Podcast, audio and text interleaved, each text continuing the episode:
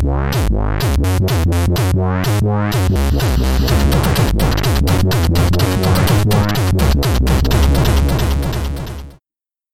ez itt a Checkpoint Mini 212. adása. Hello, László! Szervusz, Taki! Nyissuk meg az X-aktákat, mindenféle szóvic nélkül, én azt mondom. Nyissuk. Tegnap kicsit megijedtem, amikor este kaptam tőle egy SMS-t, hogy ugye a 98-as X-akták játékról beszéltünk. Hát igen, és ebből láthatod is, hogy milyen alaposan készülök felén egy Checkpoint Minire. Előző este. Nekem most sok időm volt, és majdnem végigjátszottam az X-aktákat. Előző este hozzáolvasgattam, Jézusom, hogy voltál rá képes. Kerestem egy végigjátszást hozzá. Igen, szóval a 98-as The X-Files Game, azt hiszem ez a pontos címe. Igen, egy gyönyörű költői név. Fejlesztője a Hyperbole Studios, kiadó pedig a Fox, ugye a sorozatot is gondozta, és hát itt a fejlesztők közül a központi ember ez egy Greg Roach nevű csávó, aki ennek a Hyperbole-nak az alapítója is volt.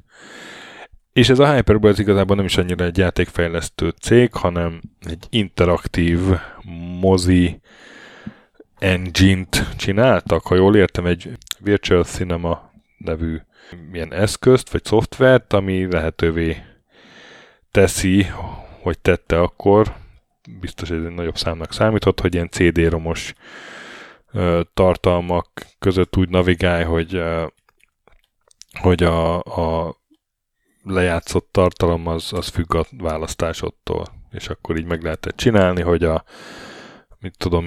beszélsz valakivel, akkor ha felmérgesíted, akkor máshogy viselkedik, máshogy válaszol, mint hogyha kedves vagy vele, és akkor ez más videóban is jelentkezett. Nyilván ehhez egy rohadt sok videót kellett felvenni.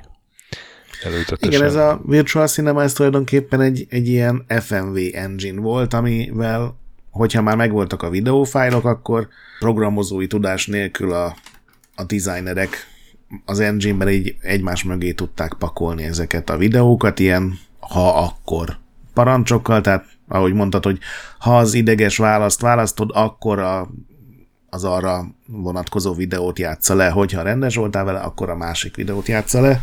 És hát ezt az X-akták játékot szánták a killer apjának, bár volt két másik játék is készült vele, de hát ez volt így a kiemelkedő, és ez a Greg Roach ez azt szerette volna, hogy sok más cég licenszelje ezt a kiváló motor, de aztán ez így abba maradt. Igen, pedig ez az X-akták játék, ez sikeres volt. Az X-akták játék az sikeres volt, igen, de ez a motor, ez mégse lett az. Hát, mert egyrészt az egész csapat széthullott, tehát ez a fejlesztés, ez is ilyen borzalmas körülmények között zajlott, majd biztos beszélünk róla, és azért ez a Roach, ez a mai napig ilyen, ez az interaktív film őrül, tehát én elolvastam a karrierjét, és tényleg már fiatal korában ilyen interaktív, multimédiás regényt csinált, ahol ugye olyan, mint egy lapozgatós könyv, csak regényben, hogy te választod ki, hogy mi lesz a hősökkel. Aztán 91-ben megnyerte az első Quicktime Film Fesztivált, szintén egy, hát mai szemmel nézve egy nagyon primitív interaktív filmmel, mert ez úgy nézett ki, hogy 6 szereplő volt, minden szereplőt követett egy kamera, és ez úgy volt interaktív, hogy a néző választhatta meg, hogy a 6 kamera közül melyiket akarja éppen nézni. Tehát, hogy így lehetett váltogatni, hogy éppen kit akarsz követni, és voltak benne olyan dolgok, hogy az egyik szereplő elment és csinált valamit egy szobában, és azt ugye csak akkor láttad, hogyha az ő kameráját nézted, és ezzel filmfesztivált, Apple által rendezett filmfesztivált tudott nyerni. És aztán igen, megcsinálták ezt a két. Én sose hallottam róluk korábban, amin meg is lepődtem, mert azért most már főleg, hogy ilyen régi újságokat is olvasok, nagyon sok ilyen régi játék, legalább név szerint ismerem, de ez a Quantum Gate, meg a folytatása, a Vortex, ez nekem teljesen ismeretlen volt. Nekem is, igen. És ezek ilyen absztrakt, nagyon sokat mondani akaró, filozófikus, ilyen kalandjátékszerűségek voltak, csak ezzel az FMV motorral, ami néha render volt benne, néha valódi film. Egyébként nem az egész játék filmekből áll, hanem inkább állóképek, fényképek vagy renderelt hátterek vannak, és hogyha valakivel beszélsz, vagy valami ilyen akciószerű dolog történik, akkor vált ki egy filmjelenetre, amit ugye az utolsó képkockája megmerevedik általában, és akkor megint ott vagy is. Igen, és mozogni. Néha kicsit zavaró is, mert ugye az állókép az más nézetből van egészen, mint amikor ráközelít a kamera valakire, és nincs átmenet, tehát nincs az, hogy ugye ráközelít a kamera az állóképben, hanem egyszer csak így vágás, és totál más szögből látod a karaktert, és néha így utólag nehéz összerakni, hogy ki is beszélt most, mert amúgy meg hasonlóan kinéző öltönyös alakokból áll a szereplők 80%-a. De az X-akták. Igen. Igen, mindenkin borzalmasan szabott öltönyök vannak, ez nekem most tűnt fel, amikor régen néztem, lehet, hogy a sorozatban is, de elképesztő. És tényleg az X-aktákban már a tájékozódás is nehéz egy kicsit, mert olyan, mintha egy 3D-s térben mozognál, mintha egy Doom pálya lenne, teszem azt, csak ugye nem tudsz szabadon mozogni, hanem így ugrálhatsz a nézőpontok közül, ugye 4 irányba lehet mindig fordulni. Kicsit ilyen misztes, amúgy. Igen.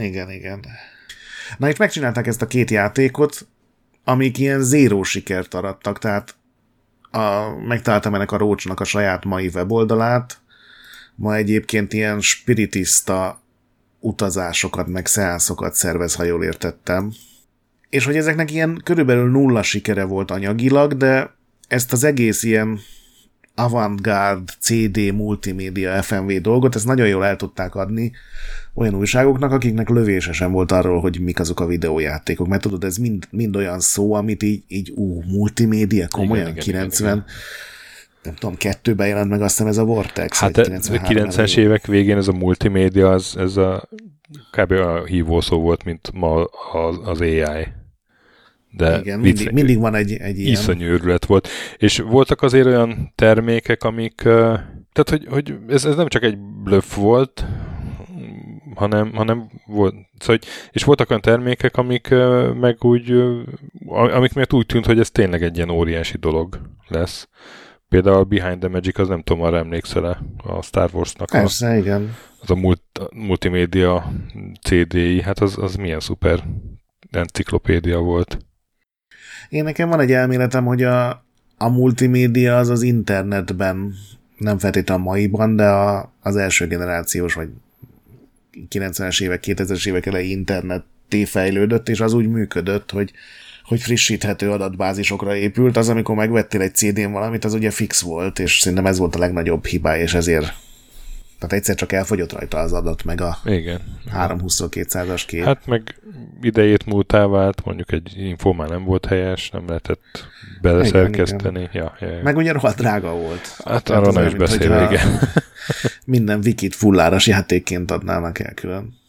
Na de ez így jól működött, és egy csomó olyan újság írt róla, még ilyen iparági filmes újságok is, amik ugye a játék részéthez abszolút nem értettek, tehát minden lenyűgözte őket, és maga Chris Carter volt az a...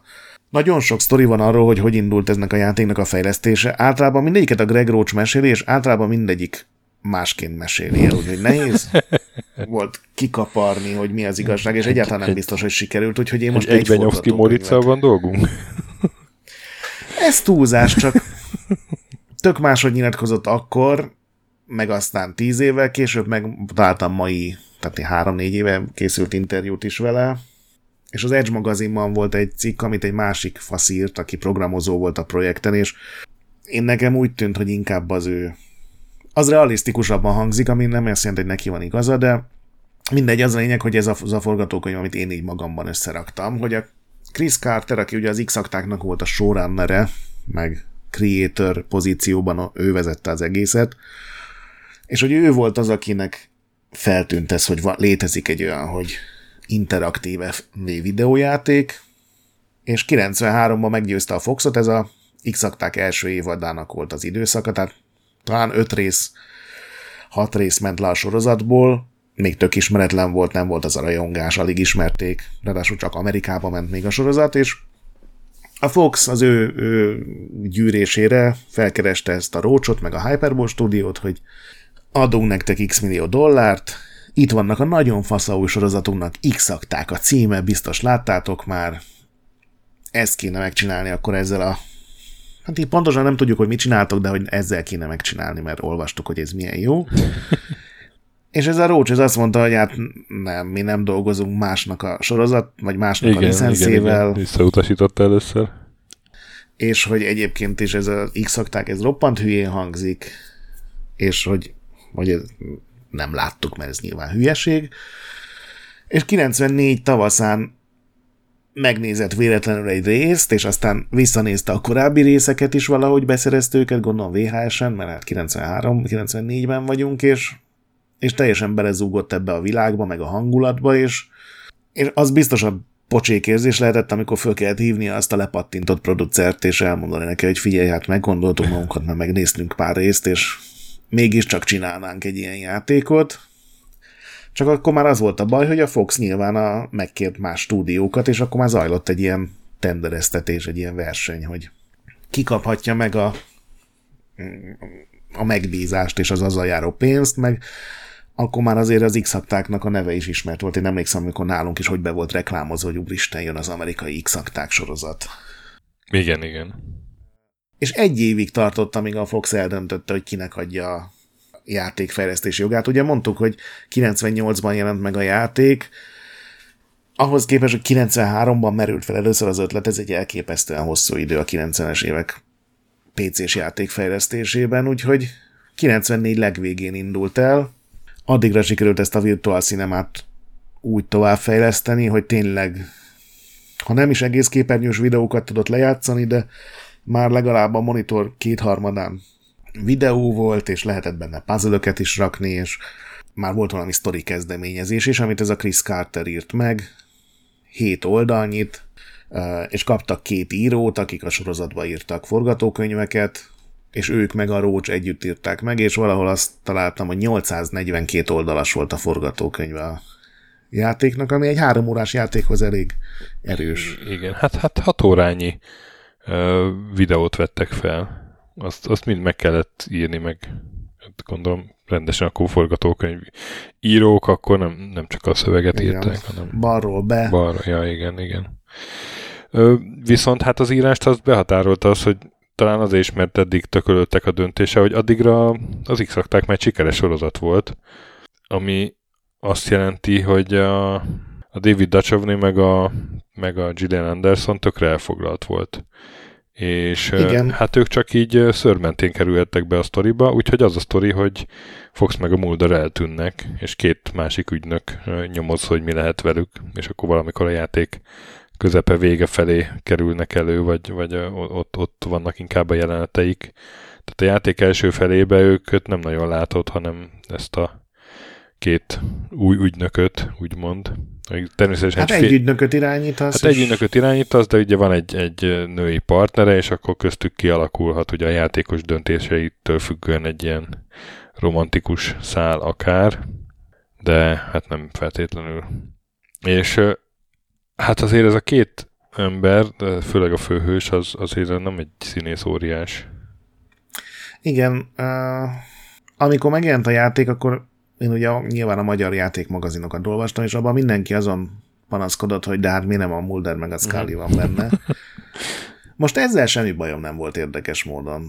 Lehet, hogy azért, mert már nem dübörög az X-akták, akkor meg ugye a csapból is az folyt. Egyébként azért nem értek rá főleg, mert akkor készült az X-akták film. Igen, egyszerre voltak a felvételek, és a 2 főszereplőt 5 munkanapra, tehát 5 forgatási napra kapta meg a játék, és a Gillian Anderson volt az, akinek annyira megtetszett ez a furcsa interaktív mozis dolog, hogy ő még 3 napot saját szabad idejéből visszament. Azért van az, hogy az 5.-6. fejezetben gyakorlatilag csak ő szerepel, a Mulder, meg csak a 7. fejezetben a lezárásban. Ugye 7 CD, 7 fejezetből áll a játék. De ez engem most így egyáltalán nem zavart, hogy ő utánuk kell keresgélni. Az már sokkal jobban, amit mondtál, hogy ez a színész, aki játszotta ezt a Craig Willmore nevű ügynököt, ez egy ilyen se íze, se bűze, csak egy ilyen fickó, egy rosszul szabott öltönyben. Igen. Nekem is inkább ezzel volt bajom. Tehát a magám a sztorinak a felütésével nem annyira. Mondjuk én soha nem voltam egy nagy X-akták rajongó, lehet, hogy azért is nem hiányoltam annyira a Muldert. Én addig nagyon szerettem, amíg így minden héten egy tök más külön eset volt, amikor már tudod, ilyen az egész arról szólt, hogy micsoda összeesküvés van, meg mi van a Mulder családjával, talán a húga, meg ezek, és már tudod, nem nyomoztak, hogy megint történt valami furcsaság, nem tudom hol, az már engem nem kapott el, de ez még szerencsére az az időszak, amikor, tehát ez tulajdonképpen egy plusz egy epizódként lett megírva, hivatalosan a harmadik évad 99-es epizódja, tehát az a forgatókönyveken ez volt a hivatalos Fox által elfogadott besorolás, ami nyilván hülyeség. Végül az 5. évad után jelent meg, egy hónappal az első mozifilmet követően, tehát ez is biztos a sikernek. Nagyon jót tett. A másik, ami jót tett, az meg ugye, hogy az eredeti stábbal tudtak forgatni, mármint, hogy nem a színészeket illetően, hanem a operatőrök, a bevilágosítók, a kosztümösök, a díszletrendezők, meg még egy csomó másik. Egyébként azt annak idején nagyon lehetett is érezni. Emlékszem, ezt az Edbe tesztelte, nem tudom ki, és akkor megnéztem én is, amikor tesztelte, hogy az egy minőségi ugrás volt, azt lehetett látni, hogy ez rendesen meg van forgatva, tudod, az ilyen melyik az a Under a Killing Moon? Tex Murphy? Uh-huh. Az ilyen Tex Murphy után, meg nem tudom. Hát meg a Z-kategóriások, amiknek a nagy részével nem is játszottunk. Hát igen, meg a Seven's Guest-ek után, amik szintén annak idején a Seven's Guest-et ugye egy nagy ilyen forradalmi újításnak könyvelték el sokan, de hát a színészi teljesítmény az ott borzalmas volt. És hát itt meg tényleg úgy nézett ki, mint egy hollywoodi film, vagy mint egy rendes tévésorozat. Akkor úgy láttuk, néz ki. Hát ma már nem, persze, ezt akkor mondom, hogy akkor ez kiemelkedett eléggé magasan. Hát most már nyilván nem, tehát az ilyen Quantum Gate-kel nem veszi fel a versenyt, vagy amik azóta készültek, ilyen hasonlók. Igen, ez teljesen így van, és az is nagyon sokat számít, hogy ugye szinte az összes FMV játékban green screen előtt, vagy akkor még blue screen előtt forgattak, itt pedig rendes vannak helyszíneken. Díszletek. Igen. Voltak olyan díszletek, amik konkrétan a sorozatban is használva voltak. Tehát ez rengeteget tesz hozzá ahhoz, hogy élethűnek tűnjön. Mondjuk ez meg is dobta a büdzsét, $6 millió volt a fejlesztési költség, amit én találtam. Igen, és annak szerintem legalább 60-70%-át az a 2 hónap vitt el, amíg forgattak. Amíg forgattak, így van. Voltak olyan időszakok, ahol ugye percenként $5000 volt a forgatás, mert ott volt ugye a Mulder meg a Scully, meg effektezni kellett, meg 1000 embert kellett megfizetni, akik dolgoztak a forgatáson, úgyhogy igen, egyébként az is tök érdekes, hogy egy beta, Sony Betacam-mel, mozikamerával csinálták a felvételeket, ráadásul egy olyan friss modellel, amiből 2 darab volt Amerikában, és a Chris Carter közbenjárására kapták meg az egyiket. Tehát tényleg ez ilyen, a legtöbb FMV film ez a hogy csinálunk filmet 3 magból, meg 12 fillérből, itt azért ez sokkal bővebb lehetőségeik voltak. Hát kár, hogy a játék egy kicsit uncsi volt, legalábbis nekem. Most itt az volt a benyomásom, hogy csak pofázunk, de nem nagyon történik semmi. Főleg az első 2 fejezet, igen, az, ami ilyen, amit egy sorozat epizódban vagy bele se raksz, vagy az első 3 percet le tudod. Igen, szóval, hogy beszélgetnek az ügynökök. Gondolom később történik valami, hát én nem jutottam el majdnem a végéig, mint te, de hát az eleje, tehát hogy nagyon rossz a tempója akkor, mert az eleje az ilyen full, nem full üres járat, de hát nagyon sok olyan rész hát van benne. Ami, igen. Ja. Tehát, hogy nem azok a részek, amik miatt az X-aktát szeretjük. Igen, ha jól emlékszem, a 3. fejezet legvégén történik először egy ilyen akció, addig csak tényleg nyomozol. Először ugye egy motelbe mész a Mulderék után, aztán kiderül, hogy egy ilyen az intróban látott ilyen tök üres raktárban voltak, és akkor odamész, és ott vannak az első ilyen tényleges kalandjátékos dolgok, amik egyébként szerintem nagyon rossz kalandjátékos dolgok, tehát amikor igen. Ezt akartam sötét mondani, Faust-lobból kell kiszedni egy árnyalattal világosabb, befuródott golyót. És akkor ilyen nyomozósabb részeknél szokták a kalandjátékok előhozni azt, hogy akkor valami kis fejtörő, vagy valami izgi, nem tudom, akár egy mini játék, és ebben meg Hát nem nagyon vannak FMV-t ilyenek. Nem lehet igen, itt nem lehet ilyet csinálni, és a, de hát valami minimális ilyen tárgyhasználatszerűség van. Igen, hát nagyon sok cuccod van, de mindegyik ez az alap FBI kip, tehát van igen, szóval az meg olyan eléggé ötlettelen, hogy igen, használd a lámpádat, használd a nem tudom, nagyítódat, mik vannak.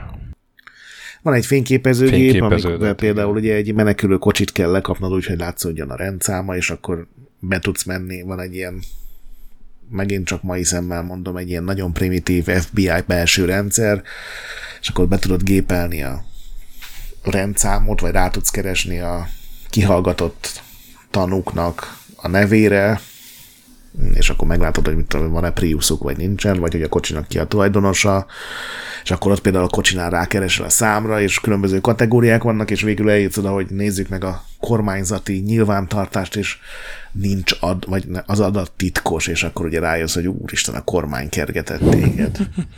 És akkor itt indul be, és a 4., 5. fejezet az, amikor itt ténylegesen valami akció van, a 6-7 pedig szerintem egy ilyen elég rossz alienes lezáráshoz vezet. Szerintem sem jó a sztoria, de ez 98-ban ez volt annyira látványos, hogy nekem ezt én megvettem eredetiben, szerintem ezt már többször mondtam, mert egyszerűen lenyűgözött, az egyik osztálytársamnak is megvolt, de nem adta kölcsön, és egyszerűen lenyűgözött, amikor behozta, és a dobozt így szétnyitotta, és ott volt benne a 7 CD. 7 CD, igen. Ez így pont így a DVD elterjedése előtt jelent még meg. Aztán később kijött DVD-n is egyébként, de nekem még a 7 CD-s verzió volt meg, és már az a puszta tudat, hogy ez nem csak egy játékot veszel öreg, hanem bazd meg 7 CD-s játékot veszel. Az akkor 7-szer annyi öröm minimum. Aztán ez nem így lett, főleg azért, mert akkor így körülbelül 5-szor tudtam angolul, és egyszerűen nem tudtam összerakni a sztorit meg. Hát annál bonyolultabb, hogy nulla nyelvtudással végre lehessen játszani. És azt olvastad, hogy a DVD verziót azt nem árulták külön? Hogy érted? Hogy külön? Hát, hogy boltba. Hanem a DVD lejátszóval együtt volt összecsomagolva. Ó, de hát ez nem működik sima DVD lejátszó. Ja, hogy PC-s. A ilyen Pioneer DVD meghajtóval, igen, úgy értem. Azzal együtt lehetett megvenni. Nem, ezt nem tudtam. Most ugyan ez nem kapható hivatalosan, nyilván ez is ilyen jogi licensz okok miatt. De te találtál egy fórumot. Igen, hát ez nyilván mindenhol ott van, mert ez, amikor nem kapható legálisan majd dolog, akkor azért a legtöbb kiadó ezzel azt is jelzi, hogy igazából amíg nem nagyon reklámozzák, addig nem érdekli őket, hogy ezt le lehet tölteni. Nyilván kell hozzá egy régi QuickTime-ot is telepíteni, de azon kívül tök jól működik a mai modern gépeken is, tehát ez mivel szinte csak videóból áll az egész, meg néha kell kattintani, ezért valószínűleg programozásilag sokkal kevésbé komplex. Ja, meg Windows 95 kompatibilitással kell indítani, de az ugye nem egy nagy extra. Én még a fejlesztésről találtam pár dolgot, az első, amire mindenki panaszkodott, hogy ők ugye ilyen full önálló, mai szóval indie fejlesztők voltak, és amikor megszerezték a jogokat, akkor is adtak erről interjút újságoknak, meg kiadtak sajtóközleményt, és akkor majdnem megölte őket a Foxnak a PR meg jogi osztálya. És onnantól kezdve majdnem 4 éven keresztül mindent jóvá kellett hagyatni a Chris Carternek a ügynökével, vagy hát aki az ő helyétben jóvá hagyta dolgokat, a Fox Interaktív-val, aki ugye a kiadójuk volt, a Foxnak a TV szakosztályával, akik ugye az X-aktákat kezelték, a jogi részleggel és a marketing részleggel, tehát mindenhez 5 darab jóváhagyást kellett szerezniük. A saját területén mindenkinek vétójoga volt, tehát azt mondták, hogy ez egy olyan elképesztő bürokrácia volt, hogy ezt is soha többet nem vállalták volna be, nyilván nem is volt erre lehetőségük, de hogy azt mondták, hogy ez egy ilyen elképesztő katasztrófa, és teljesen igazuk volt, amikor az elején visszautasították azzal, hogy licenszert termékkel nem akarunk dolgozni. Meg a fejlesztés végén hiába nyúlt nagyon sok időre, iszonyatosan durva volt a befejezés, tehát ez a crunch, ez a zúzda a végén. Az utolsó 8 hónapban minden második vasárnapot kapták meg szabad napnak, tehát 14 napból 13-at kellett dolgozni, és ezeken a munkanapokon a 12 óra volt a minimum, de nagyon sokan 24 óra munka, 8 óra alvásra váltottak. Úristen! És ezért ment szét a csapat, meg ezért nem lett több virtual cinema játék, mert ezt nem lehet bírni, és mindenkinek elege volt ebből az egészből. De szerintem a hangulatát nagyon jól sikerült elkapni az X-aktáknak. Azt igen. És ez szerintem nem a játéknak köszönhető, meg nem feltétlenül a fejlesztőknek, hanem tényleg az, hogy azokat a színészeket, azokat a díszleteket, meg berendezőket, meg mindent használták, amit az eredeti sorozat. Volt benne production value. Volt benne, tényleg látszott. Tehát a zenéket is átvették, ugye az eredeti Mark Snow volt, azt hiszem, aki írt az eredeti, ugye az a ilyen nagyon fülbemászó dallamokat, és akkor az arra építve csinálták meg a játéknak a zenéjét, egy csomó plusz ilyen hasonló számot. Nagyon sokat segített az eladásokban, ezt utólag mindenki mondta, hogy a Gillian Anderson, Nárai Erika, teljesen beleszeretett, akkor gondolom ez így nem tartott fél évnél tovább nála ebbe az interaktív dologba, annyira, hogy nem csak visszament plusz 3 napra forgatni, mert egyszerűen élvezte, hogy benne lehet, és élvezte, hogy többféle módon is megjelenhet, hanem az E3-on, képzeld el, 98-ban ő demozta a játékot a sajtónak. Komolyan? Azta. De az menő. És azt nyilatkozták, hogy pusztán ezzel, hogy ő demozta a játékot, a legtöbb nem gaming lap, aki megemlítette, hogy van egy ilyen nagy játékshow, oda ők kerültek be, mert ő volt a leghíresebb ember az egész kiállításon 98-ban akkor, és ez nekik egy iszonyatosan nagy marketing plusz volt. Hát azt el is tudom képzelni. És mennyi példányban fogyott ez? Ilyet találtam, mert én itt nem találtam. Egy év alatt 1 millió, aminek meg ugye nyilván a nagyon, hát akkor már ilyen teljesen globális őrület volt az X-akták, és ugye 1 hónappal azt mondtuk, a film utánja ment meg, tehát tökéletes volt az a nyár, az végig X-aktákról szólt. És ugye nem is csak a játékmagazinokban hirdették, hanem az összes többi ilyen, tudod, zenés újságokban, meg ilyen Wired-szerű tech újságokban, meg még ilyen mainstream-ebb lapokban is hirdették, mert tudták, hogy ez nem feltétlenül a Grim Fandango rajongóknak készül, vagy az ilyen LucasArts kalandjáték rajongóknak, hanem inkább a sorozat kedvelőinek, és őket kell megtalálni, meg meggyőzni. Nem tudom, én nekem ilyen furcsa volt, mert nem szoktam, vagy ritkán érzek ilyet ilyen régi játékokkal kapcsolatban, de ilyen kicsit sajnáltam, hogy nem sikerült jobb, meg időállóbb dolgot csinálni, mert látszott rajta, hogy így mindenki próbálkozik, csak egyszerűen még nincs meg hozzá a technológia. Hát ma már tudod, gyakorlatilag ingyen tudsz forgatni. Nyilván az embereket meg kell fizetni, de nem kell szupertitkos Sony kamerákat kölcsönkérni, mert a telefonoddal tudsz forgatni, hogyha nagyon akarsz. Meg 1 millió szoftver van, ami megkönnyít mindent, például a vágást. Hát ebben a játékban a legtöbb fejlesztő egy-egy pozícióban az a vágó volt. Összesen 9 vágó dolgozott a játékon, úgyhogy mellette 5 programozó, meg 3 grafikus volt. Tehát teljesen másként működött az egész, mint egy normál játékfejlesztésben, és szerintem ma már a vágás is abszolút máshogy működik, mint ott, mert ugye a Betacam kazettákat, azokat egy ilyen speciális Macintoson át kellett konvertálni, és azt még 3 programon átfuttatni, mire meg tudták vágni, tehát ilyen halál lehetett. Hát tudom, nekem így nagy bajom nem volt a játékkal, most azzal azt leszámítva, hogy unalmas, de ezek szerint akkor az első fele az csak. A második fel az meg ez a tipikus X-akták bullshit, az ilyen beraktak, ugye a Skinner a játék elején van, de a játék végén föltönik a fickó a cigarettával, vagy milyen neve? Smoking Man, igen. Igen, hogy ő is ott van, meg még néhány ilyen fő gonoszszerűség is feltűnik, és hát nem lövöm le a végét, de ilyen elég blőd alienek megjelennek, és fekete a szemük, akár hiszed, akár nem. Ilyen bamba buta kis sorozat, de nem tudtam utálni. Vagy sorozat epizód. Nem, utálni én sem tudtam, persze. Viszont azt említsük meg, hogy volt egy másik X-akták játék is később. Illetve hát voltak még ilyen multimédia, akármi volt abból is, persze, de egy jelentősebb játék volt még. 2004-ben a X-Files Resist or Serve. Szintén ugye a Fox gondozásában is ez egy ilyen túlélő horror-szerűség volt. Ez is ilyen alien-es sztorival. Rátom. Igen, az már ugye a sorozat lefutása után jött ki, és az inkább az akcióról szól, tehát az lehet, hogy jobb játék, hogyha úgy, bár nem játszottam azzal sem, az nekem kimaradt, de hangulatában biztos vagyok benne, hogy ez teljesen más volt, mint a sorozat. Igen, igen, bár azt úgy olvastam, hogy az eredeti két szereplő volt a szinkronhang. Hát lehet. De hát ilyen közepes kritikákat kapott, ilyen 71-2%. Gondolom, említsük meg. De még nem fejezzük be, mert még van egy toplistánk is. Te találtad ki a témát. Már fogynak a toplista témánk, úgyhogy akinek van esetleg ötlete, az nyugodtan küldhet, mert már... Főleg azért, mert én teljesen elfelejtettem, hogy milyen toplisták voltak már.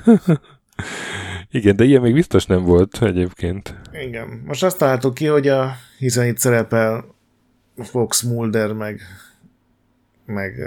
Dana Scully, vagy hát ugye a színészek, akik eljátszották őket, és az ilyen cameók, az ilyen vendégszereplések, az ilyen megjelenések, amikor nem az, hogy egy Star Wars-os játékban beraknak egy jelenetet, hanem amikor tényleg megfizetnek egy színészt, hogy adja az arcát és vagy hangját egy játékhoz, és oda külön fölvesznek jeleneteket.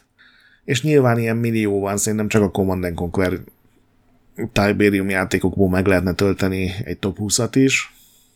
Úgyhogy én azt a sorozatot teljesen kihagytam, mert abban bíztam, hogy te majd úgyis hozod a B-kategóriás, illetve lejjebb levő színészeket. Én inkább arra koncentráltam, hogy az ilyen furább termékkapcsolatok meg, hogy ilyen nagy nevű színészek ultraszar játékokban meg. Hát akkor nem nagyon lesz egyezésünk. Nem, mert tehát nem a játékok szubjektív minősége, hanem ez a mennyire bizarr, mennyire meglepő, mennyire váratlan kombináció, hogy nem is gondolnál rá feltétlenül. Értem. Hát én úgy szűkítettem a listámat, vagy én olyan feltételeket támasztottam, hogy legyen valami értékeltő színészi játék. Tehát az, hogy Mike Tyson-t berajzolják a Punch-Out-ba, az mondjuk nem számít. Uh-huh. Aztán, hogy ha csak szinkrohang, az ugye nem számít. Azt gondolom, te is úgy gondoltad, tehát Mark Hamill, mint Joker, az nem. Ja, igen, igen. És azokat se számoltam, akik úgy ismertebb színészek, hogy videójáték miatt lettek ismertebb színészek, tehát Christopher Judge-nak a nevét azt most aránylag sokan tudják a God of War miatt, de hát ő pont azért ismert, mert a God of War-ban ő a Kratos. Ilyen nem nekem sincs szerint. És hát igyekeztem úgy, hogy olyan színészeket ráadásul találni, vagy karaktereket, amik a játék jelentős részében ott vannak, tehát nem csak cameo. Úgyhogy így szerintem nulla egyezésünk lesz, hogyha neked... Egy lesz, szerintem egy talán lesz. Egy lesz. Nekem a 10. helyemen, az szerintem nálad is ott lesz. Na jó, mondd a 10. helyedet.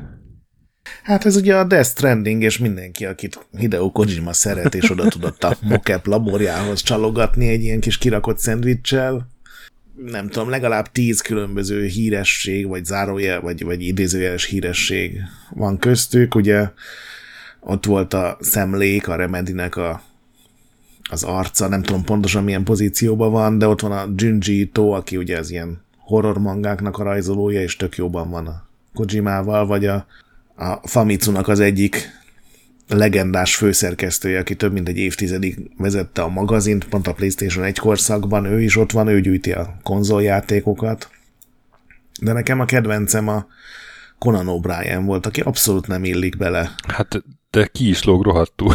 Itt keres az. Igen. Azért mondom, hogy ugye én a bizarr dolgokat válogattam, és a Conan O'Brien, akik ilyen vidrákról hadováló félőrültként jelenik meg, ugye... Prémsapkás. Igen. Ilyen humorista, meg ilyen esti amerikai, nem is tudom, hogy mondják ezt magyarul, ilyen szatirikus hírműsor, a Late Night, meg a Tonight Show-nak volt a műsorvezetője.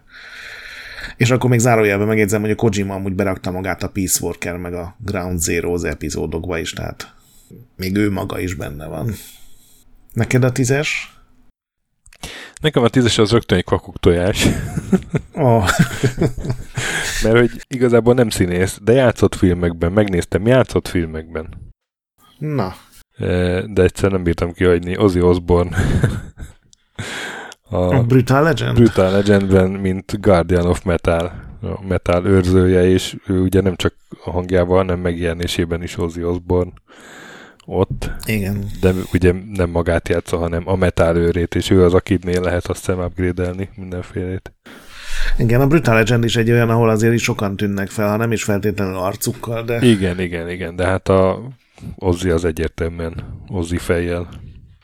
Igen. Úgyhogy én ezt beraktam így mókából. De hát amúgy a David Bowie is megfordult a fejemben, ő aztán még több filmben játszott, és ugye Omikronban volt, de aztán végül Ozzyt raktam be. 9. helyen pedig Halo 3 ODST, és akkor ebből lehet, hogy tudod is, hogy ki. Nathan Fillion. Mint Buck, aki aztán a Halo 5-ben is felbukkan.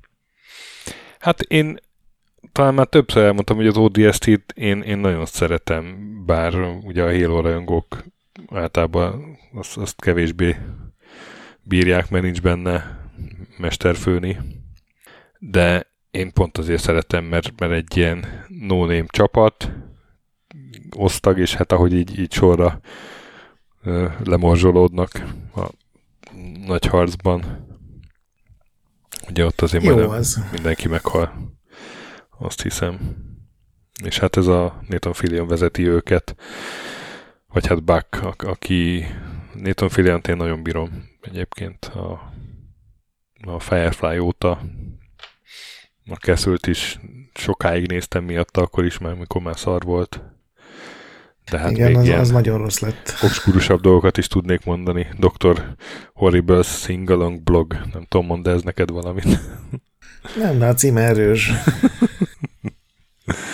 Úgyhogy... Valamelyik Halo-ban egyébként a Conan O'Brien is benne volt emlékeim szerint, mert egy ideig úgy kezelték azt is, mint ő csak hangként, hogy az ilyen híres emberek bejelentkeztek a Bungie-nál, hogy figyelj, nem lehetne, hogy én is benne legyek, mert annyira szeretem, és ilyen sportolók, meg mindenféle szerepek így bekerültek. Hát igen, Conan O'Briennek van ez a Clueless Gamer sorozata, úgy volt. Igen.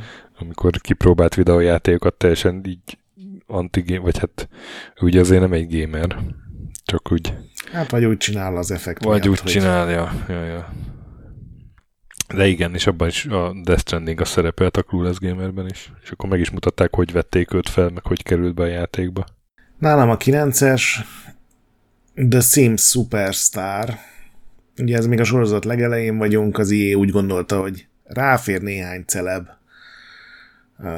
erre a sorozatra, hogy tényleg úgy igazán jól fogyjon, és rohadt jól fogyott utána is, tehát végül is lehet, hogy ez döntött. Én kétlem, de lehet. Úgyhogy ez egy olyan kiegészítő volt, amiben a szímeket tulajdonképpen Hollywoodban, meg tágabb értelemben az ilyen szórakoztatóiparba lehetett beküldeni, tehát énekest, vagy színészt, vagy ilyen hasonlókat lehetett belefaragni, és ebbe bepakoltak egy csomó akkori kisebb-nagyobb sztárt, és olyan hullarablásként Marilyn Monroe-t is berakták a játékba. Nyilván itt szinkront nem raktak rájuk, mert hát ugye szimlis nyelven kellett hadoválni a karaktereknek, de licenszelték az arcukat, amennyire azt az első színszón még át lehetett adni. Jellegzetes ruháikért is fizettek, tehát a Bon Jovi meg az Avril Lavigne. Uh-huh. Van olyan. És benne vannak, akik az akkor ilyen videóklipben viselt ruhákat hordanak, tehát az így abszolút rajta tartotta. De ezek nem színészek. Én nem csak színészeket raktam bele, hanem ilyen celeb kameókat. Ó, értem. De biztos vagyok benne, hogy Bon Jovi szerepelt filmben, meg Marilyn Monroe is. És azt sem szeretném kihagyni, hogy amikor az 576 kilobájtnál voltam, akkor az újság mellett néha másba is be kellett segíteni, például azt hiszem, 4 évente jelent meg a katalógus, és akkor abban néha szövegeket kellett írni, és egyszer ahhoz kellett lelkendező ilyen marketing szöveget írnom, hogy a Sims 2 új kiegészítőjében, a nagyvárosi életbe Magyarországról a Lola nevű énekesnőt választották ki, hogy ő énekelje föl az intrónak a himnuszát. Nyilván ő is szimlis nyelven énekelt, és még egy ilyen hazai ultracelebritás is van, aki kapcsolódik ehhez. A 8-as helyen Christopher Walken, a Pulp Fiction utáni első szerepe. Nem tudom, ez így megvan-e. Hű, nincs. Take-Two játék, és a Take-Two pontosan tudta, hogy mi kell ahhoz, hogy egy FMV játék átütő sikert generáljon, minél több híres embert kell beletenni, és akkor az egész világ erről fog beszélni, ugye Christopher Walken mellett Paul Giamatti, John Rhys Davies, Burgess Meredith és Karen Allen is szerepeltek, ő ugye a Indiana Jonesokból ismerős, és ez hát már pontosan tudod, hogy miről van szó, hiszen ez annyira híres lett a sok hírességtől, hogy gyakorlatilag mai napig erről beszélünk. Életemben nem hallottam című. Erről. Melyik? Ripper? Ripper, persze, hogy nem. Én sem hallottam róla. Egy ilyen a Ripper futurisztikus, ilyen hasrametsző Jack verzió akar lenni. Mindenki látszik, hogy csak a pénzért vannak ott. A Ripper öcsi, tudom. Az a durva, hogy ugye a Jack the Ripperről szól az egész, de tudod mi a fő címzene? A Don't Fear the Reaper, ami egy másik szó. Tehát és ez nem ugyanaz a szó. Na, és CD-ket grebbel a fős. Nem. És mondom, mindenki látszik, hogy unatkozik, nem értik, utálják ezt az egészet, és Christopher Walken a ponyvaregény stúdiójából ide ment át dolgozni, és az iszonyatos ilyen indiferens lenézés az egész világ felé átjön belőle. Érdemes megnézni YouTube-on néhány jelentet, mert okay. Nagy nevű színészek ilyen szarul játszani, azért ritkán látható. Nálam a 8-as Wing Commander 3. Amit én a Cserikénél néztem meg, én nem voltam amúgy nagy Wing Commanderes, bár azt is így messziről tiszteltem, de hát az attól én megőrültem, hogy rendes színészek vannak egy játékban. Talán ez az első ilyen élményem, mármint így FMV. Szóval a Cserikel kedvemért elmentett minden olyan állást, ami után már hamarosan jött egy FMV, és ezeket mind megmutogatta nekem. És hát Mark Hamill, ugye ő a főszereplő a játékban, ő játsza nem tudom kit, de szerepel Malcolm McDowell is, mint ismertebb színész, vagy hát ugye Rachel Coriolis szerepében Ginger Lynn, akiről akkor nem tudtam még, hogy pornószínésznő. Nem ez a színészi teljesítményük csúcsa Malcolm McDowellnek se, meg a Mark Hamillnek se, de hogy ilyen önfelett kis majomkodás az egész, vagy ripacskodás. Nem tudom, valamelyik nap megnéztem tavaly előtt, és mindig úgy elmosolyodtam rajta. És ha már önfelett ripacskodásnak tartunk, a teljes full túlbatolt ripacskodás, hát igen, Red Alert 3. A 7-es helyen nálam. Tényleg abban nagyon sok volt. Én ezt odaraktam, volt egy csomó, igen, a Command & Conquer sorozatban és környékén, de szerintem a Red Alert 3 volt a csúcspont, ahol hát George Takei, Tim Curry, Ivana Milicevic, Peter Stormer, csak hogy így az erősebbeket mondjam, meg hát, hogy minden oldalról mondjak, Kelly Hu, szóval ez nekem nagyon tetszett, George Takei volt a kedvencem, aki... Ők akkor így úgy élveztem, hogy élvezik, hogy rohadtul ilyen hülyeségben, tehát hogy ilyen hülye mondatokat kell mondani. Igen, hát a George Takei konkrétan azt mondja, ugye a japán vezető szerepében, aki valószínűleg nem tud olyan jól angol, hogy all your base are belongs to us. Ami ugye egy ősi mém, nem tudom melyik játékból, te biztos tudod. Zero Mission talán valamelyik ilyen napású temápot próbálták lefordítani. Igen, amikor így rosszul fordították angolra az egészet, és akkor egy mém lett. De igen, a Ripperben mindenki úgy veszem észre, hogy így szégyelli magát, hogy ott van a Red Alert, meg Command & Conquer játékok, meg úgy éreztem, hogy mindenki élvezi, hogy ekkora baromságba vehet részt, és meg pénzt is kap érte. Persze, nagyon, nagyon szórakoztató nézni. Nálad a 7-es? Nem, a 7-es mondtad, hogy csak azért, mert berakják a Mike Tyson-t egy boxjátékba, attól az még nem lesz olyan. Mi van akkor, hogyha valakit úgy raknak be egy boxjátékba, hogy adja a saját mockupját, a saját szinkronhangját, és nem kér pénzt a szereplésért, mert az előző rész az egyik kedvenc játéka volt. Na, akkor mi van, Stöki? Ez nem ez a valami Rumble? De Ready to Rumble Boxing Round 2, ahol maga Michael Jackson hagyta abba a hát amit gondolunk róla azt, és lement a mock-up stúdióba, visongott egy kicsit a mikrofonokba, és tényleg csak azért, mert az első részt imádta, legalábbis ez a hivatalos sztori. Egyébként ez egy teljesen jó ilyen boxjátéknak volt titulálva, de hát lehetett abban rugni és meg fejelni, és hogyha az ember sok gombot nyomott. Én emlékszem, hogy azzal így egész jól elszórakoztunk még a multiplayer irodában. Igen, ebből belefutottam, amikor valamelyik checkpointnál most triviát kerestem. És ugye Michael Jacksonnak ilyen elég sok köze volt a Segához, ez pont nem a Sega fejlesztette, de Dreamcast volt a fő platform, de ugye korábban ugye volt egy saját játéka, a Moonwalker. Hát meg a Sonicba Mega Drive-ra szerepelt volna, vagy én valami... Sonic 3-ba írt zenét Sonic valamilyen szinten, igen, de az igen, még mai napig nem teljesen tiszta, hogy ott pontosan mi történt, mert azt évekig tagadták, mert állítólag a Jacksonnak a zenei jogai ezt nem tették volna lehetővé. És ugye a Space Channel 5-nak a második részében is szerepelt, az egy ilyen táncos ritmusjáték volt, és először mint ilyen hipnotizált ellenség, aztán pedig ilyen szövetséges, és ott is állítólag ingyen bement, és a szövegeket felmondta, meg a tánc mockupot megcsinálta. És a boxjátékban a Jackót, tehát hogy a megjelenése is megvan, vagy csak a hangja? Nem, a megjelenése is teljesen Michael Jackson lehet benne szétverni. Közben mondja, hogy hihű.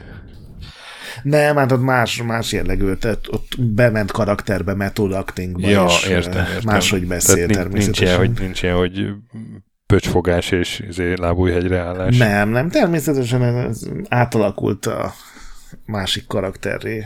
Azt a kalapja sincs, fogadjunk. A Space Channelben van. Szerintem a boxjátékban is van. Szép. A következő pedig a Wii-nek az élettartama végéről az egyike, a millió ilyen. Hogyan tudunk csinálni 15 forintból egy Wii játékot, és nem tudom, a Deadly Creatures név szerintem nem mond semmit, pedig... Hogy nem mondana? Na, képzeld, mond nekem a Deadly Creatures, bizony. Ugye felváltva egy skorpióval, meg egy tarantulával kellett menni, a skorpió volt az akció pálya, a tarantula az mindig a lopakodós, és akkor ilyen Mikrokozmosz volt a neve annak a sorozatnak, ami ugye kertbe játszódott, az ilyen füvek, fűszálak között, és bemutatta az ilyen bogarak, hát rovarok életét. Az egy film volt, nem? Vagy sorozat is volt? Lehet, hogy sorozat. Mikrokozmosz nevű film, az biztos volt, ami így a bogarakról szólt, igen. És azt a koncepciót próbálta áthozni, csak ilyen nagyon debil humorral, ami arra épült, hogy a két karakter előtti akadályok, az mindig azért lesznek újabb és újabb és újabb akadályok, mert van két hülye ember, akik spanyol aranyat keresnek a sivatagban, és mindig fölrúgnak valamit, vagy fölgyújtanak valamit, vagy szabadon engednek egy csörgőkígyót, vagy nem tudom, minden pályán csinálnak valami fasságot, amitől neked ugye újabb kihívásai lesznek, és ez a két karakter, akit általában ilyen a háttérben látunk mozogni, és csak messziről halljuk, hogy beszélnek. Ezekért sok százezer $100,000 fizettek ki. Nem tudom, tudod akkor, hogy kik voltak? Nem. Billy Bob Thornton és Dennis Hopper. Úristen. Volt az, akik az arcukkal és a sok-sok órányi szinkronnal megjelentek, és a játék hivatalos launch trailerének a 80%-a az volt, hogy ők a stúdióban vannak, és néhány jelentet bevágtak, hogy ott megy egy pók, meg egy skorpió, de hát az senkit nem érdekel. És így nevetgélve mondják, hogy ez egy mekkora ötlet, hogy én állatokkal kell menni egy játékban, és hogy ők ugyan sosem játszanak, de ez biztos nagyon szórakoztató dolog lesz, és engem meglepett, amikor meghallottam őket a játékban. Évök a 6-ossal, igen. 6-os nálam Beyond Two Souls, ami nincs a 3 kedvenc Quantic Dream játékomban, de szerintem ami erőssége volt, az a főszereplő, Elliot Page, ugye akkor még Ellen Page volt a neve, illetve Willem Dafoe karaktere. Ugye a főszereplő, akit irányítunk, ez a Jodie nevű lány, és akkor hozzá így kapcsolódik egy entitás, valami második lélek, tehát ilyen paranormális sztoria van az egésznek, és akkor nyilván mindenféle gonosz emberek ezt ebből ki akarnak hozni valamit. És utólag rájöttem, hogy az IT volt nagyjából ugyanaz a sztori. Jaja. És a Willem Dafoe az pedig egy kutató, aki egy ilyen apa figura lesz a Jodinak. És nem volt jó a sztorinak az íve, játékmenete is voltak gondjaim, de ez a két szereplő, ez szerintem jól működött amúgy. És kár, hogy nem egy jobb játékba tudtak működni. Igen. Ezzel teljesen egyetértek. Ugye azzal volt az a játék, ahol a pályák nem kronológiai sorrendben voltak, hanem teljesen szétszabdalva, és szerintem random kockával kidobva, hogy milyen sorrendben vannak, mert semmiben nem épültek egymásra, és nálam ez teljesen tönkrevágta az egész élményt. 5-ös, az pedig, hát már volt róla minink, és egy rajzfilm, grafikás kalandjáték. Nem tudom, ebből rájöttél-e. Toonstruck? Így van, a Toonstruck. Amit én nagyon szeretek, nekem az első ilyen komolyabb cikkem erről volt, lehet, hogy azért is, de hát Christopher Lloyd végig majomkodja az egész játékot. Ugye ő az irányítható karakter, és egy ilyen fordított Roger Newell helyzet van, hogy a rajzfilm világba ő, mint élőszereplő bekerül, és hát ugye egy csomó animációs fázisban ott majomkodik, fejbe csapja a rajzfilm kalapács, meg ilyenek, és vannak egész képernyős élőszereplős átvezetők is benne. És élő rajzfilmfigurás. És élő rajzfilm, hát ő az egyetlen élő szereplő, igen. igen. És szerintem egy nagyon szerethető játék, kellemesen bizarr sztorival, meg fejtörőkkel, és nem értem, hogy ez miért nem lett nagyobb siker. Mindenki hülye. Ilyen tudtak. Ott is azért nem válogattam be, mert ott látszott rajta tulajdonképpen, hogy így élvezi. Tehát, hogy ez nem arról szólt, hogy ilyen, vagy a szégyen, vagy a lenézés, vagy a düh van az arcán, mint a Ripperben. Hát én igyekeztem jól működő ilyen együttműködéseket, így van.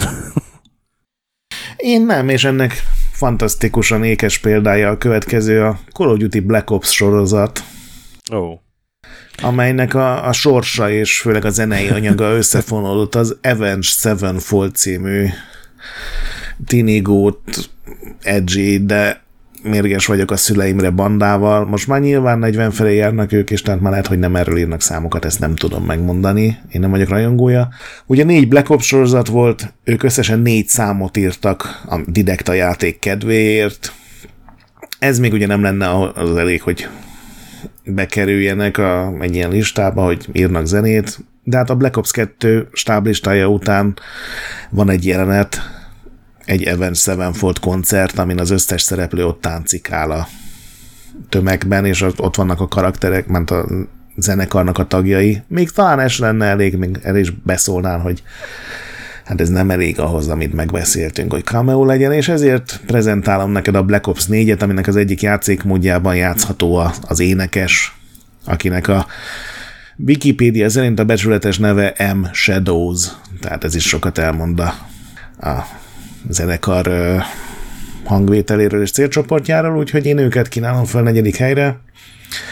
És zárójelben még azt is megjegyzem, hogy a Goat Simulatorban Deadmau5 koncertet lehet megnyitni elég komplex módon, csak hát ott ugye nem az ő hangja meg arca van, hanem van egy maszk meg egy ilyen DJ-s zenéje, amit megkapott a nép. És 4. hely, ugye? Igen. Te játszottál-e a Grand Theft Autónak a Vice City Stories című részével, ami csak PSP-n érhető el? Én Vice City-vel játszottam, Stories-zel nem. Na ez a Stories, ez már a 80-as évek, elérsz a játék közepére, és jön az In the Air Tonight küldetés. Egy brit sztárt kell életben tartani a koncertje előtt, Phil Collins az, aki megjelenik a kis kevéske hajával. Igen, ez a kereséseim közben feljött. És az egész küldetés arra épül, hogy őt valahogy életben tarts, mert az ügynöke minden banditát, meg gangstert, meg mafiózót magára harakított a városban, és most, amikor így limóval kéne a Phil Collins-t vinned, ugye luxus klubból a koncertre, vagy bárhonnan, bárhová, akkor üldöznek, és el kell menekülni. És az a vége, hogy el kell szállítani a koncert helyszínére, és utána a koncert kell mindenféle csapdákat hatást állítani, és ha ez sikerül, akkor maga Phil Collins legyártja, vagy elkezd játszani, és lemegy az Indie Air Tonight című. Hát azt szerintem azt mondhatjuk ilyen ikonikusnak azt a számot, és végig tombolhatod a színfalak mögött a koncertet, és szerintem ez még talán annál is igényesebb, nyilván sokkal később készült, mint az Omikron meg a David Bowie koncert, de hogy ez ugyanez a műfaj, csak szerintem egy ilyen igényesen megcsinálva, tehát hogy Phil Collins GTA rajongó volt-e, vagy betemették pénzzel, vagy pontosan mi történt, azt nem találtam meg, azt nem tudtam kideríteni, de legalább fél órányi párbeszédben az ő hangja van, ő beszél, és mintha tényleg így magát játszaná, aki mérges az ügyvédjére, tehát így teljesen beleé magát a szerepbe, úgyhogy én inkább arra gyanakszom, hogy ez neki így egy ilyen saját ötlet volt, vagy hogy így nem csak arról szólt, hogy megvették kilóra, mert azért vannak benne néhány elég meredek dolog Phil Collinsról is, amit tudod, ez a cinikus beszólások, meg ilyesmi. Egyébként a GTA sorozatban is rengeteg ilyen híresség van, de ők általában hangokat adják, csak megjelenésüket nem. Tehát a Vice City-ben például emlékszem Ray Liotta van, meg Burt Reynolds, azt hiszem. Igen, a Vice City volt szerintem ennek a csúcsa. Utána kicsit kezdték abba hagyni, hogy ilyen túl drága volt, gondolom, meg ott már szerintem volt akkora lendülete a sorozatnak, hogy már a celebek nélkül is el lehetett adni belőle 20 milliót. Hát meg ugye a GTA 5-ben volt talán a Ricky Gervais stand-up a tévében, meg ilyesmik, tehát azért később is volt egy-két ilyen. Nekem jön a 4-es, nekem a 4-es az a Until Dawn, és abból a Josh nevű karakter, akit Rami Malek játszik. 3 évvel még mielőtt befutott volna, nem? 3 évvel az Oscar-díja előtt. Igen, ezt akartam mondani. Hát akkor azért már ismert volt szerintem a Mr. Robotból egyébként. Akkor már volt Mr. Robot? A Mr. Robot az mikor is sorozat? Most gyorsan rákeresek. 2015 az is. Hát akkor még pont lehet, hogy akkor vált ismerti a Mr. Robottal. Tehát lehet, hogy a Mr. Robot előtt leforgatta már ezt, igen, valószínűleg. De hát, hogy ő az egyik. Ugye ebben is több ilyen színész szerepel, a Hayden Panettiere, úgy kell ejteni is például. Hayden Panettiere. Panettiere, lehet. De a Rami Malek volt nekem a legemlékezetesebb, mert talán neki jut a legtöbb színészi lehetőség abban a játékban. Ugye az egy horror játék, és ott egy ponton neki elmegy az esze, és azt tök jól eljátsza, és motyog maga elé, szerintem. Igen, az a stúdió az nagyon ráment erre az arcmokapra, tehát igen, az ilyen arcvonások, és azóta is minden játékukban szerepel néhány ilyen közepesen is. Tehát ők színészeket vesznek föl, és abból néhány az ilyen közepesebben ismert a... Igen, ugye a Dark Pictures Anthology is az övék, de szerintem az Antédámban ez nagyon jól működött a Rami Malekkel. Meg ez egy jó játék volt. Meg az egy jó játék is volt, igen. Harmadik helyen pedig, hát én beraktam, lehet, hogy nem értesz majd egyet velem, a Cyberpunk 2077-ből Keanu Reeves-t, egyszerűen azért, mert abban a játékban sok minden nem működött jól, ugye erről már beszéltünk többször, nem tudom most így kipecselve már milyen, de Johnny Silverhand azt tökéletesen működött, szerintem Johnny Silverhand az elejétől a végéig szuper, és tök jó, amikor megismerkedsz vele, amikor végigmész vele a küldetésen, meg ahová kifut az egész, nekem ő a legemlékezetesebb az egész Cyberpunk 2077-ből. Miért fúrnám meg? Hát tökéletesen élik a cameo-s listára. Én nem jutottam el oda, hogy találkozzam vele, én előtte feladtam a mindenféle gondok miatt, de az egy teljesen működő dolog, meg azt sokaktól hallottam, hogy ő volt a legjobb karakter a játékban. Yeah. Nálam a 3-as, az tudod, van az, amikor készül egy filmfeldolgozás, és így nem sikerül elkapni azt, amiről maga a film szól, hogy kicsit mellé lőnek vele. Tehát például, amikor az első Rambónak a feldolgozásában mindenkit le kell mészárolni, vagy valami ilyesmi. Hát azért vannak olyan filmek, ahol tökéletesen elkapják, hogy mi is a film lelke, És ez a Harcosok klubjának volt ugye a játékfeldolgozása, hiszen az egész film üzenete az volt, hogy az agyatlan kapitalizmus, meg az ilyen erőltetett terméktársítások, azok jó dolgok. És hát a Harcosok klubjához ezután mi illene jobban, mint egy PlayStation 2-es szarverekedős játék, ahol Meat Loaf, Brad Pitt és Helena Bonham Carter verhetik egymást szét, hogyha nagyon akarják. Volt benne nem is hallottam erről. Volt benne story mód, és szerencsére igazi happy enddel, tehát nem olyan lehangoló baromsággal, mint amiről a könyv vagy a film szólt. És ha végigjátszod a sztorit, akkor nyílik meg az a karakter, aki miatt ide raktam, aki miatt beillik a bizarr listába is, hiszen az eddigiek azok teljesen magától értető dolgok voltak. Nem Gandhi nyílik meg, hanem Fred Durst, a Limp Bizkit énekese. Jézusom. És hát mi másról szólna a Harcosok klubja, mint ha nem Fred Durstről. Atya úristen. Aki megnyitható karakter a verekedős játékfeldolgozásban. Teljesen más úton indultunk el a top listáinkkal, de én örülök neki, hogy te ezen a úton indultál, mert ezen senki más nem indult volna el. Én már akkor iszonyatos ellenszemmel viseltettem a játék iránt, amikor az annó megjelent. Annyira, hogy nem is játszottam végig, ezért nem tudtam, hogy benne van ez a karakter, de ja, azért ez így nem semmi, nem? Egy Fight Club igen, Redőzt, atya úristen. És ez még csak a harmadik, tehát van két furább. Ja, igen, félek is. Fantasy Star Portable 2 Infinity. Ez a PSP-s része a régi ilyen sci-fi RPG sorozatnak, amiben mindig jöhetett veled egy-egy segítő. És itt ebben a játékban, ebben a Portable 2 Infinity-ben egy olyan segítő is választható volt, aki már nem élt, amikor a játék megjelent 2011-ben. Így leírom, hogy nézett ki, szerintem van rá esély, hogy kitalálod. Sétapálcájával harcol, fehér haja és szakálla van, és állandóan a csirke hús iránti szeretetéről beszél. Colonel Sanders?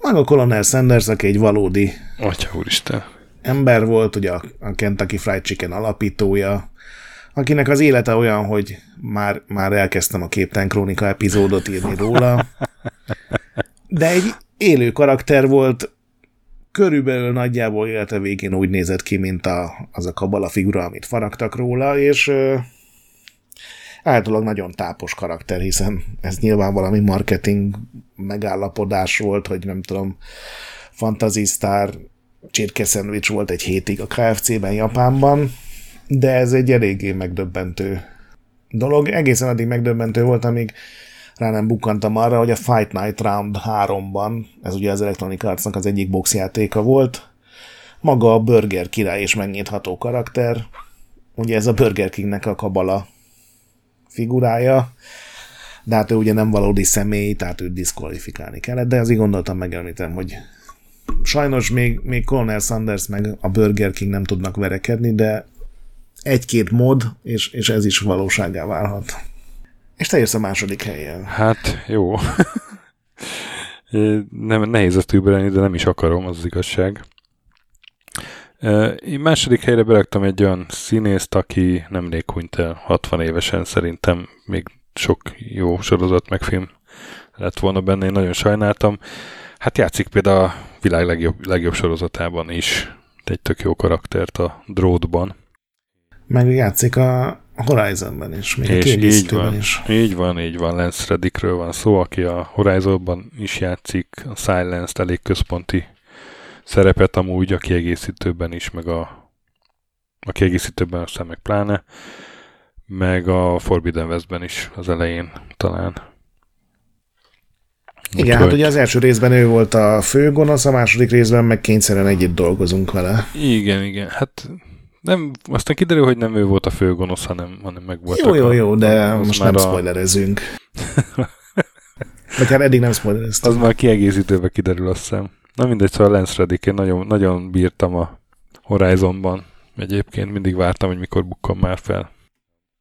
Neki a hangja zseniális, szerintem sok de más nem, mellett, mert jó színész is meg. A hangja az abszolút, de hogy volt egy ilyen fenyegető jelenléte azért a Horizonban végig. Igen. Amikor felbukkanak, mindig oda kell figyelni, és a Wire-ben is volt egy kicsit ilyen, és a John Wick-ekben játszott még, ott meg tök jól ez az elegáns ilyen nem komornyik, mert Isten volt ő portás.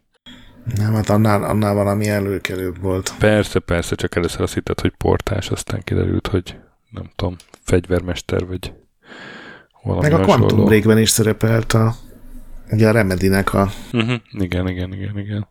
Szerintem kevésbé sikerült akciójátékában, ugye nagyon sok videójelenet volt.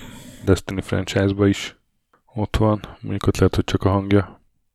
Szóval Lance Reddick. És akkor mondom az elsőt, és igazad van, megvan egy darab egyezésünk, ez a Death Stranding.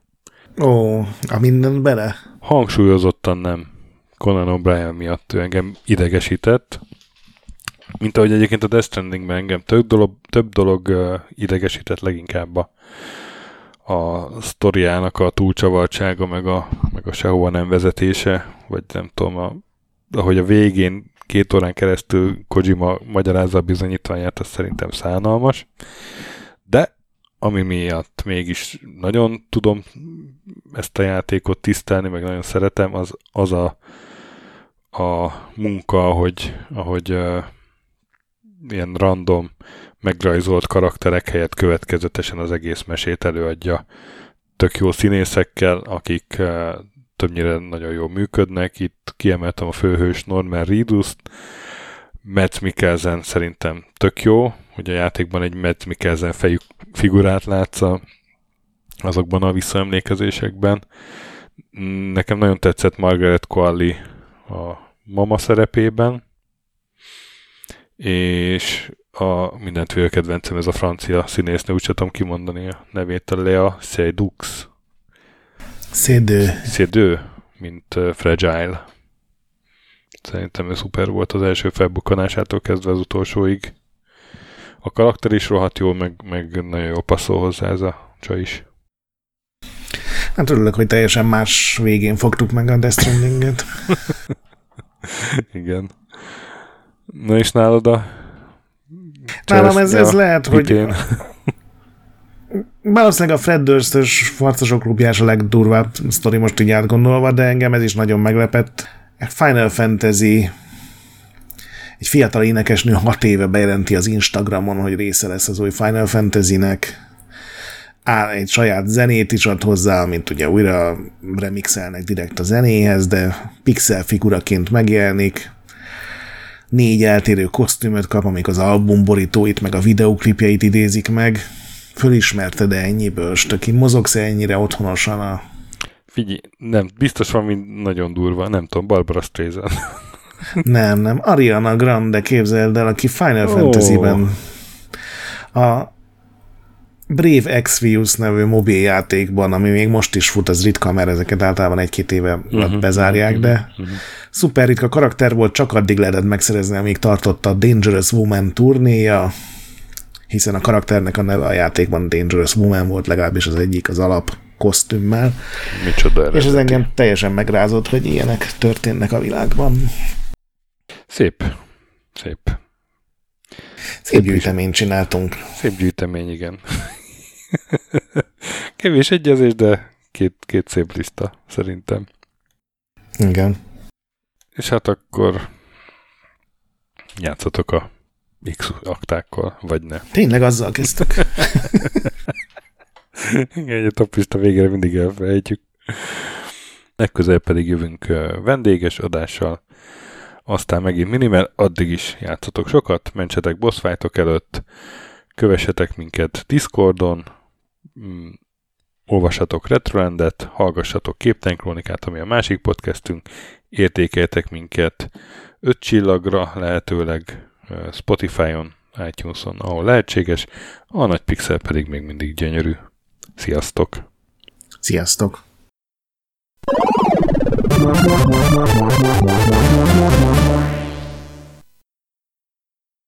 Köszönjük a segítséget és az adományokat támogatóinknak, különösen nekik.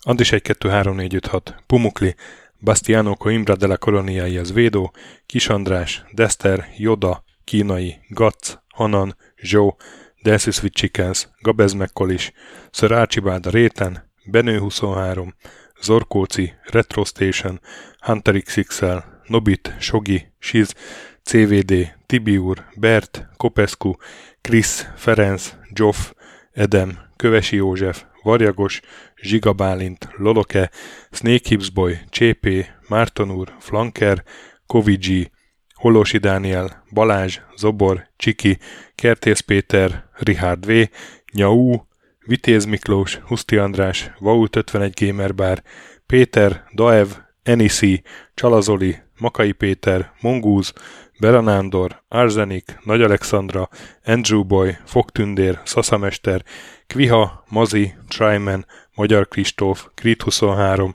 Kuruc Ádám, Jedi, Harvester Marc, Igor, Pixelever, Oplüke, Esring, Kecskés János, MacMiger, Dvorszki Dániel, Dénes, Sakali, Kopasz Nagyhajú, Colorblind, Vic, Furious Adam, Kis Dávid, Darth Mogyi, Warhamster, Maz, Mr. Corley, Nagy Gyula, Gergely B., Sorel, Naturlecsó, Devencs, Kaktusz, Tom, Jed, Apai Márton, Balcó, Alagi úr, Judgebred, László, Opat, Jani bácsi, Dabrowski Ádám, Gévas, Zabolik, Kákris, Logan, Hédi, Tomiszt, Att, Gyuri, Kevin Hun, Zobug, Balog Tamás, Enlászló, Gombos Márk, Valisz, Hekkés Lángos, Szati, Rudimester, Sancho Musax, Elektronikus Bárány, Nand, Valand, Jancsa, Burgerpápa Jani, Deadlock, Hídnyugatra Podcast, Lavkó Maruni,